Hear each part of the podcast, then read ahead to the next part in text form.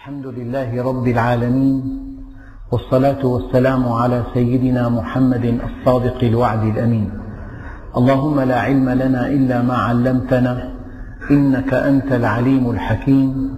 اللهم علمنا ما ينفعنا وانفعنا بما علمتنا وزدنا علما. وأرنا الحق حقا وارزقنا اتباعه. وأرنا الباطل باطلا وارزقنا اجتنابه. واجعلنا ممن يستمعون القول فيتبعون أحسنه وأدخلنا برحمتك في عبادك الصالحين. أيها الإخوة الكرام مع الدرس الثاني والعشرين من دروس سورة البقرة ومع الآية الأربعين وهي قوله تعالى يا بني إسرائيل اذكروا نعمتي التي أنعمت عليكم وأوفوا بعهدي أوف بعهدكم وإياي فارهبون أوفوا بعهدي أوف بعهدكم. هذا جواب الطلب. فاذكروني أذكركم. إن تنصروا الله ينصركم. مثل هذه الآيات في مضمونها ومحورها تعطيك ثمن الجنة. إن وفيت بعهدي يعني إذا ضحيت ببعض حريتك. سمح لك أن تأكل وأن تشرب وأن تتزوج وأن تفعل كل شيء. وفق منهج وفق قنوات نظيفة. طبعا الكافر متفلت يفعل ما يشاء. المؤمن منضبط. الكافر يأكل ما يشاء يشرب ما يشاء يلتقي مع من يشاء يجلس مع من يشاء. المؤمن في عنده حدود. إذا لما الإنسان يستقيم بماذا ضحى؟ ضحى ببعض حريته. ضحى ببعض حريته لزمن محدود لينعم بجنة عرضها السماوات والأرض إلى أبد الآبدين. عملية تجارة معناها. رأس مالك صغير جدا الربح كبير جدا. الرأس مال في بضعة سنوات تنضبط وإلى الأجل وإلى الأبد تسعد. أوفوا بعهدي في طاعتي أوفي بعهدكم بالجنة. إن تنصروا الله ينصركم في الدنيا وفي الآخرة. اذكروني أذكركم يعني كأن الله عز وجل يريد أن نربح عليه. يا أيها الذين آمنوا هل أدلكم على تجارة تنجيكم من عذاب أليم؟ تجارة. لك رأس مال ولك ثمن مبيع والفرق كبير جدا. رأس مالك تؤمنون بالله ورسوله وتجاهدون في سبيل الله بأموالكم وأنفسكم. ذلكم خير لكم إن كنتم تعلمون. يغفر لكم من ذنوبكم ويدخلكم جنات تجري من تحتها الأنهار ومساكن طيبة في جنات في جنات عدن. وذلك هو الفوز العظيم. يعني الإنسان لو حكم عقله يجد الثمن الثمن قليل جدا والمبيع كبير جدا. فالله عز وجل يقول وأوفوا بعهدي أوفي بعهدكم. يعني أما ترضى أن تعيش في دنيا منضبطا بعض الشيء. الحرام حرام والحلال حلال. ما في شهوة الله أودعها بالإنسان منعك منها إلا جعل لك قناة نظيفة. بس ما في تفلت بالإسلام الكافر يفعل كل شيء دابة فلتان الكافر أما المؤمن إنسان منضبط. الإيمان قيد. هي حرام هي بجوز هي ما بجوز. قال لك أوفوا بعهدي أوفي بعهدكم. ادفع ثمن الجنة. وادخل إلى الجنة متنعما إلى أبد الآبدين. طبعا لو ذكرنا الآيات المشابهة اذكروني أذكركم. أوفوا بعهدي أوفي بعهدكم. إن تنصروا الله ينصركم. العطاء ما بيتناسب مع الثمن إطلاقا. بون كبير. الإنسان العادة الإنسان يربح بالمية عشرة عشرين ثلاثين أربعين. إذا بالمية مية بدك هي تجارة. بالمية مية. إذا بالمية مليار. إذا بالمية ألف مليار. إذا بالمية مليار مليار مليار لينقطع النفس هكذا الربح مع الله عز وجل. أيها الإخوة أنا أرى أن أذكى الأذكياء وأعقل العقلاء هو الذي يتاجر مع الله. من هو أغبى الأغبياء بالمقابل الذي يشتري بآيات الله ثمنا قليلا؟ بالعكس. باع الآخرة من أجل يعني مال. مهما كان هذا المال ينتهي عند الموت. كسب مال حرام ضيع آخرته. من أجل امرأة ضيع آخرته. من أجل يعني مكانة مؤقتة لا تدوم ضيع آخرته. أحمق الحمقى وأغبى الأغبياء وأخسر الخاسرين. هؤلاء الذين يبيعون الأبد بدنيا محدودة بدنيا قليلة. الله عز وجل يقول قل متاع الدنيا قليل. دقق في كلام الله. قل متاع الدنيا قليل. يعني مهما كنت الإنسان في الدنيا أيها الإخوة دققوا في هذه الفكرة. يتنعم في الدنيا بحسب قدراته. يعني إذا معك ألف ألف مليون بدك تاكل. شو فيك تاكل يعني؟ وقيت لحمة. وقيتين. أكثر مشكلة. مهما كنت غني الاستمتاع بالحياة محدود بقدر طاقاتك. أما الله عز وجل هيأ لك جنة يسعدك فيها لا بقدر طاقاتك بقدر قدرة الله عز وجل. كثير فكرة دقيقة. أنت بالدنيا لقيت تفاحات صغار أكلت تفاحة كبيرة. كمل والله ما عاد قدر طيبين؟ طيب بس ما بقى فيني. خلاص. طعمتهم طيبة. خلاص اكتفيت والله اكتفيت. ما بقى قدر يعني عندك سقف. بكل شيء. بكل شيء. أنت وسعها الزواج الأكل الشرب السفر. الثياب بدلة واحدة تلبس تخت واحد بتأكل وجبة واحدة.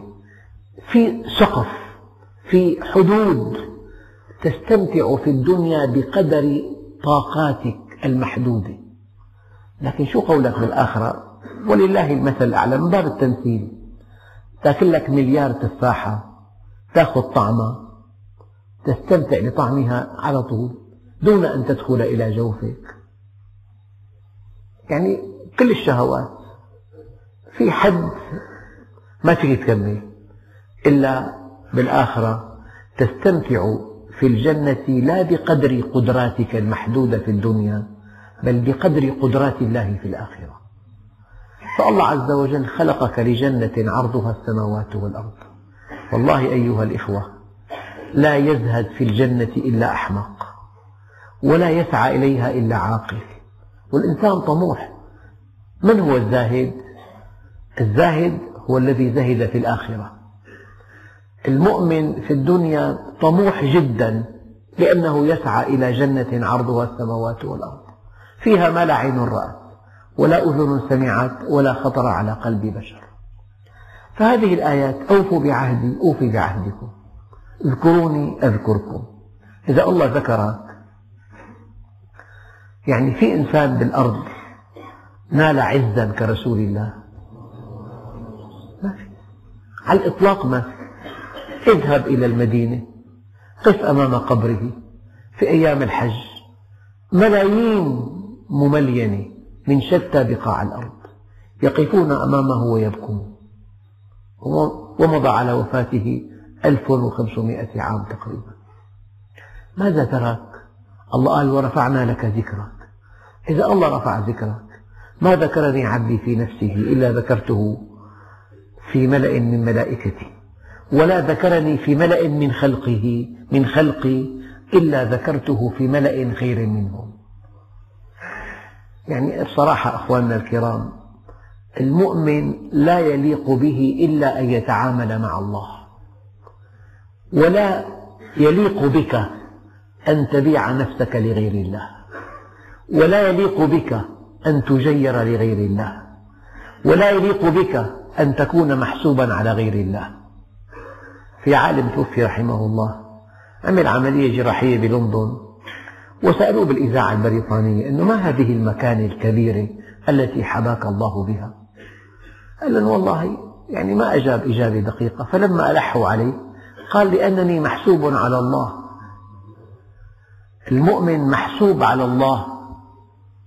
أما غير المؤمن محسوب على بشر. يعني كل إنسان يكون لغير الله فقد احتقر نفسه. ما عرف قدره. أنت لله فالمؤمن ما بينافق ولا بيزور ولا بيتكلم كلام ما له قنعان فيه. المؤمن رجل حق وصدق.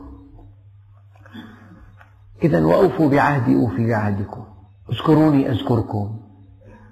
إن تنصروا الله ينصركم. عم ينتظر منك المبادرة. تقرب تتحرك تعمل شيء حتى يعطيك كل شيء. يعني دائما الثمن بيتناسب مع المبيع إلا مع الله ما بيتناسب. سنوات معدودة.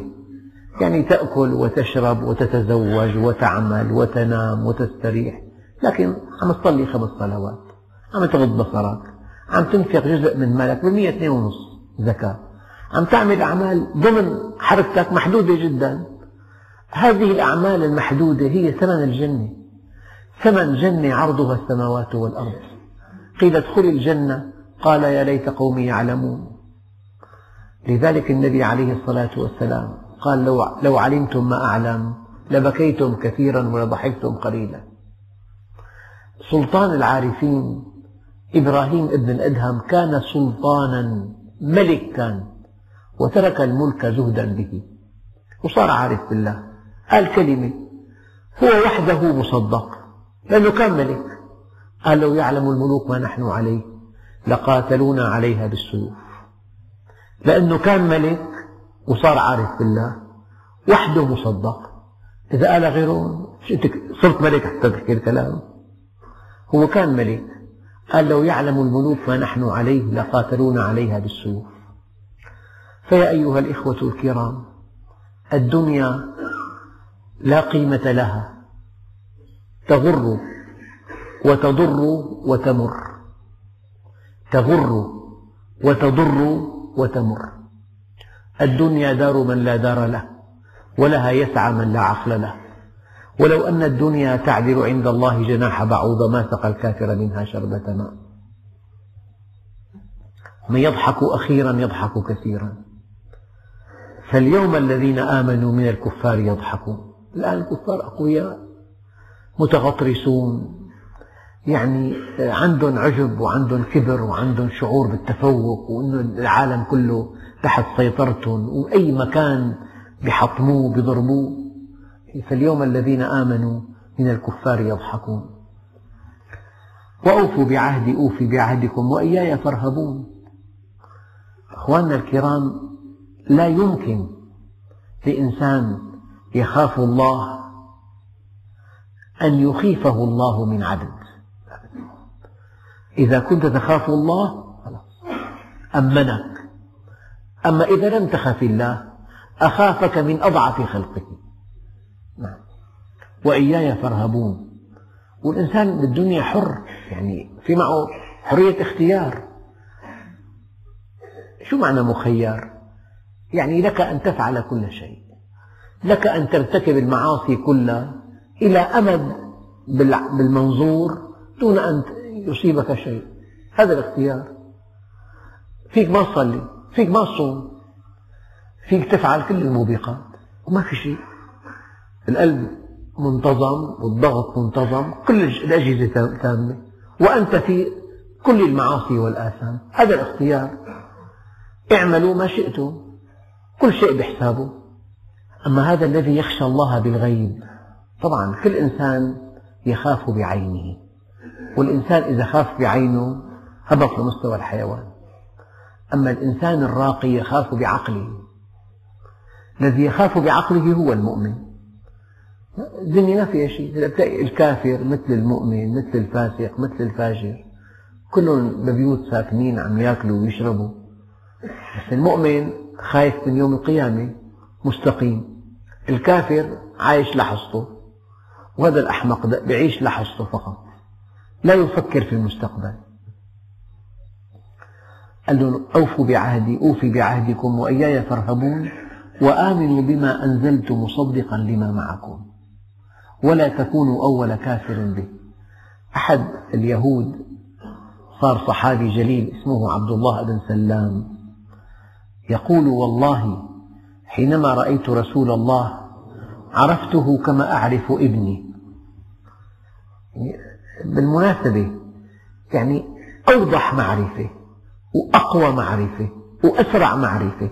أوضح وأقوى وأسرع ابنك يعني في أب بالأرض بشوف ابنه. شو اسمك أنت؟ مستحيل. كاتب اسمه بالدفتر. شو اسمك أنت؟ هي مو واردة إطلاقا. ابنه. الله قال يعرفونه كما يعرفون أبناءهم. لأن أوصاف النبي جاءت في التوراة والإنجيل. الدقيقة. يقول والله إني لأعرفه أنه رسول الله كما أعرف ابني.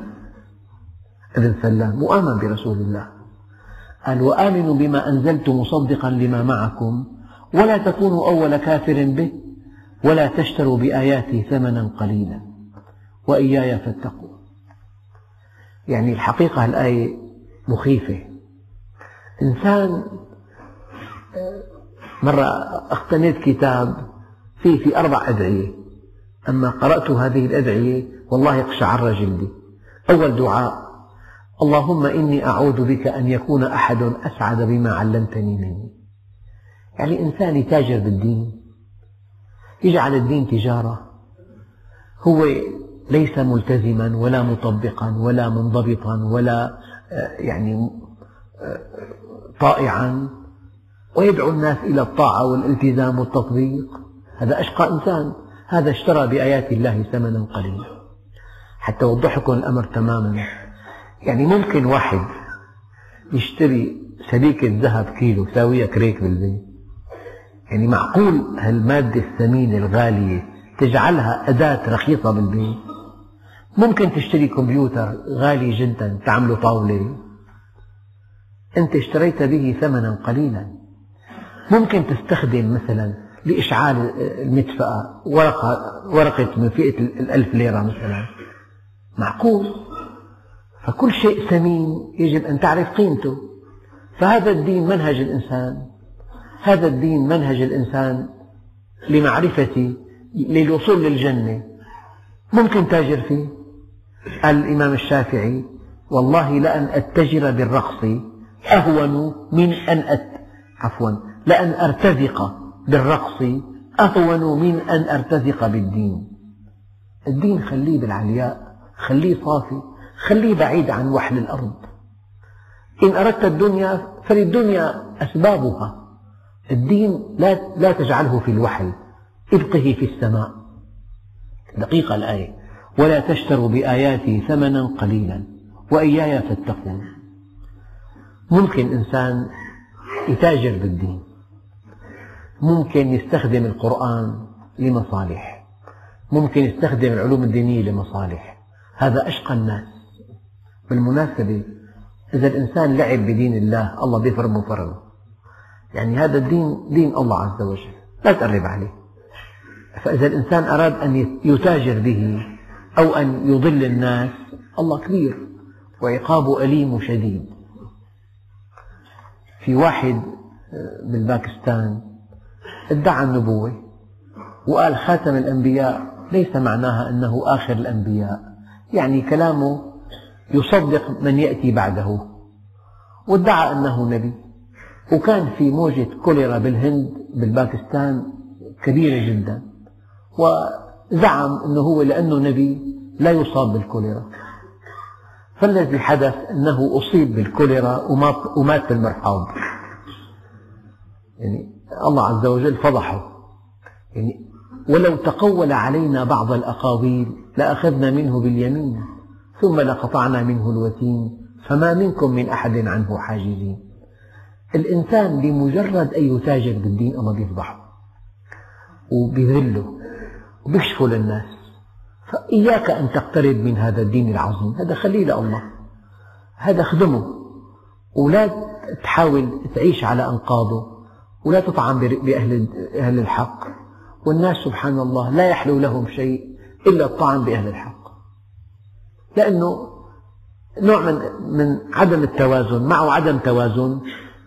أنت ممكن إذا ما في توازن تستعيد توازنك بطاعة الله. تستعيد توازنك بالإقبال على الله. أما أنه تستعيد توازنك بتحطيم المؤمنين هذا عمل قذر ولا يليق ب... لا يليق بالإنسان أن يفعله. ولا تشتروا بآياتي ثمنا قليلا. يعني واحد آه، باع نفسه لله لسنوات محدودة فكان الثمن الجنة. بالعكس هلأ واحد باع الجنة واشترى بها الدنيا. وبالمناسبة الله عز وجل يعني لا بد من أن يمتحن الإنسان. يضعه أحيانا أمام خيار صعب. يعني الآخرة أو الدنيا. إما أن ترضي الله وإما أن تأتيك المصالح تماما.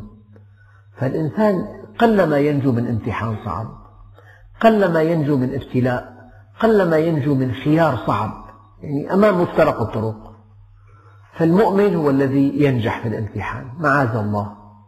ممكن إنسان فرضا يعني أضرب مثل أوضح مثل طبيب ناشئ يعني في عنده مشوار طويل ما معه شيء لا بيت ولا عيادة ولا شيء طبيب بقرية إيه، توفى إنسان أو قتل إنسان قتل والجريمة محكمة كانت وقال له خذ عشر ملايين واكتب وفاة طبيعية بحل كل مشاكله بالملايين هذا المقتول معه 200 مليون ضحوا بعشرة.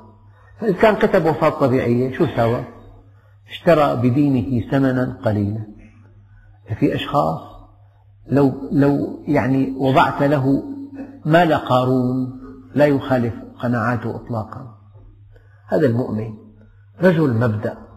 يعني سمعت قصة من يومين من أخ كريم وحكيتها الفجر أنه أسرة على وشك الموت من الجوع. الأب مقعد والأم تخدمه والأولاد صغار ما في دخل. والجوع شديد جدا. أحد الأولاد راح للفرن ليشتري خبز لقى واحد جايب يعني كمية لحمة كبيرة كثير يمكن خمسة كيلو صفيحة. قال له مليون صفيحة؟ إمتى أجي؟ قال له تعال الساعة واحدة ونص. هذا الولد خطر بباله إنه يجي واحدة وربع ياخذ الصفيحات له قال له أعطينا الصفيحات ما انتبه عطاياه فات للبيت. قالت له ماما هي ما بيجوز هذول مو قلنا هذول لبست واخذت ابنها واعتذرت من الفران. قالت له بالخطأ اجوا ورجعته. الله عز وجل يسر أنه اللي دافع صاحب الأكلات. عرف القصة. إجا على هالبيت ما خلى شيء ناقصه أبدا. كملوا تماما. قضية قيم قضية أن تعرف الله أن تخشى الله. فهنا المؤمن يظهر في الدنيا. ولا تشتروا بآياتي ثمنا قليلا وإياي فاتقون. ولا تلبسوا الحق بالباطل وتكتموا الحق وأنتم تعلمون. يعني هي طرفة. في دلال بيوت فات صلى العشاء باتجاه الشمال. أو غضب أنه هذا البيت قبلي فمن أجل أن يبيع البيت باع دينه. من أجل أن يبيع هذا البيت باع دينه كله. وهذا يحدث كل يوم. طبعا هذا مثل حاد. ممكن إنسان يحلف يمين كذب ممكن يشهد شهادة زور. ممكن لمصلحة معينة. ممكن يستعصي في بيت. يقول لك أنا معي القانون معي. يعني باع دينه بعرض من الدنيا قليل. هذا معنى ولا تشتروا بآياتي ثمنا قليلا. وبالمناسبة أيام الإنسان بيفتي فتوى يعني بيأخذ ثمنها باهظ بس فتوى باطلة. لذلك أخطر إنسان هو الذي يفتي بخلاف ما يعلم. الذي يفتي وهو لا يعلم محاسب. أما الذي يفتي بخلاف ما يعلم هذا اشترى بآيات الله ثمنا قليلا. يعني بتتفاجأ أنه كل معصية في لها فتوى الآن بالعالم الإسلامي أي معصية لها فتوى كاملة ما في مشكلة. طيب ما بقى شيء بالدين؟ إذا الربا مسموح فتوى رسمية. إذا هذا مسموح هذا مسموح ما الذي هو محرم به؟ ولا تلبسوا الحق بالباطل وتكتموا الحق وأنتم تعلمون. يعني عملية تزوير الحلال بين والحرام بين وبينهما أمور مشتبهات. فبيجي بيجي المنافق بيجيب شيء من الحق وشيء من الباطل بيجمعهم مع بعضهم. يعني كيف؟ يا أخي الله عز وجل قال لا تأكلوا الربا أضعافا مضاعفة معناها إذا واحد أكل أضعاف قليلة ما له مؤاخذ. دخلنا الباب. واعبد ربك حتى يأتيك اليقين. أنا تيقنت الحمد لله. فانتهت العبادة. فبيجيب آيات بيجيب أحاديث. يعني في كتب كثيرة الآن قراءة معاصرة للقرآن الكريم. السلوك الإباحي مغطى بكل آيات القرآن الكريم. الإباحي. إذا واحد قرأ الكتاب ما في شيء حرام أبدا. ما دام الفتاة يمكن أن يراها أبوها كما خلقها الله. بنص الكتاب هي قراءة معاصرة. يعني العلماء ما انتبهوا للنقطة القدامى. ففي من يستخدم القرآن من يستخدم السنة من يستخدم الدين لأهداف معينة. ولا تلبسوا الحق بالباطل وتكتموا الحق وأنتم تعلمون. هذا الذي يفتي بخلاف ما يعلم. هذا الذي يسكت عن الحق إرضاء لجهة ما. لذلك الله عز وجل قال الذين يبلغون رسالات الله ويخشونه ولا يخشون أحدا إلا الله. ويخشونه ولا يخشون أحدا إلا الله. لأن الله عز وجل يعني بهالآية هي ذكر صفة واحدة وهذه الصفة جامعة مانعة. هذا الذي يدعو إلى الله إذا خشي غير الله فتكلم بالباطل إرضاء له وإذا خشي غير الله فسكت عن الحق إرضاء له. سكت عن الحق ونطق بالباطل. ماذا بقي من دعوته؟ انتهت دعوته. معناها أخطر صفة للداعية ألا يخشى إلا الله. وأقيموا الصلاة وآتوا الزكاة واركعوا مع الراكعين. أتأمرون الناس بالبر وتنسون أنفسكم؟ هذا أخطر شيء بالدعوة أخطر شيء يصيب أهل الدين. الازدواجية. يعني في نصوص في طقوس في آه، عبادات أما في المعاملة شيء آخر. لما تنفصل المعاملة عن العبادة انتهى الدين. في بالدين عبادة تعاملية وعبادة شعائرية وهما متكاملتان والعبادة الشعائرية لا قيمة لها إلا بالتعاملية. فإذا ألغينا التعاملية ألغينا الدين كله. هنا أتأمرون الناس بالبر وتنسون أنفسكم وأنتم تتلون الكتاب أفلا تعقلون؟ لو سألتني. هؤلاء الأنبياء العظام. لماذا لماذا تألقت دعوتهم؟ ولماذا سارت دعوتهم في الآفاق؟ لأنه طبقوا قلت البارحة أنه سيدنا رسول الله كلف كان في عهد مع اليهود أن يأخذ نصف آه، تمرهم في خيبر. فكلف سيدنا أبو الرواح يقدر التمر. فذهب إليهم. هن خطر في بالهم.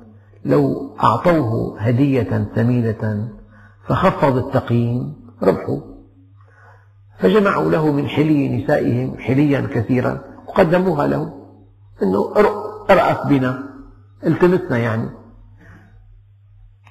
فقال والله جئتكم من عند أحب الخلق إلي. ولأنتم أبغض خلق الله إلي. وفي رواية لأنتم كالقردة والخنازير عندي. ومع ذلك ما كنت لأحيف عليكم. ما كنت لأحيف عليكم. وهذا الذي تعطونني إياه هو سحت ونحن لا نأكل السحت. فقال اليهود بهذا قامت السماوات والأرض وبهذا غلبتمونا. بهذا قامت السماوات والأرض وبهذا غلبتمونا. يعني إذا بقي الدين صلاة وصوم فقط وكل شيء مباح انتهى الدين. أما إذا الدين وجدته في التعامل اليومي واحد من الصحابة أثناء الهجرة عاهد الكفار ألا يقاتلهم. وصل للنبي وخبره والنبي فرح فيه بعد حين صار في غزوة نسي طلع قال له ارجع أنت. ألم تعاهدهم؟ تأمرون الناس بالبر وتنسون أنفسكم وأنتم تتلون الكتاب أفلا تعقلون. لذلك الناس يتعلمون بعيونهم لا بأبصار لا بآذانهم. ولغة العمل أبلغ من لغة القول والذي يشد الناس إلى الدين نص العليا أما الكلام لا يؤثر. الكلام لا يحرك ساكنا. الأنبياء جاءوا بالكلمة فقط بس الكلمة التي يؤكدها الواقع. فلو سألتني أنه ما سر نجاح دعوة الأنبياء وإخفاق دعوة الدعاة إياهم؟ لأنه النبي ما في عنده ازدواجية أبدا. يلي قالوا فعلوا يلي فعلوا قالوا.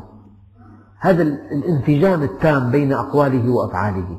فالمؤمن ينبغي أن تكون سريرته كعلانيته وظاهره كباطنه وما في قلبه على لسانه.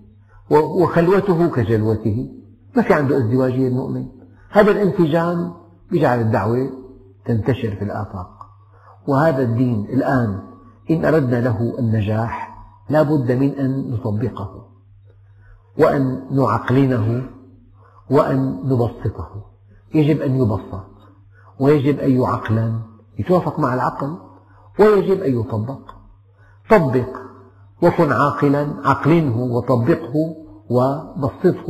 ينتشر الدين.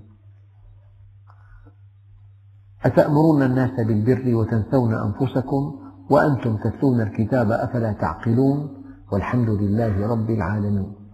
بسم الله الرحمن الرحيم. الحمد لله رب العالمين. والصلاة والسلام على سيدنا محمد الصادق الوعد الأمين. اللهم أعطنا ولا تحرمنا. أكرمنا ولا تهنا آثرنا ولا تؤثر علينا أرضنا وارض عنا. وصلى الله على سيدنا محمد النبي الأمي وعلى آله وصحبه وسلم والحمد لله رب العالمين الفاتحة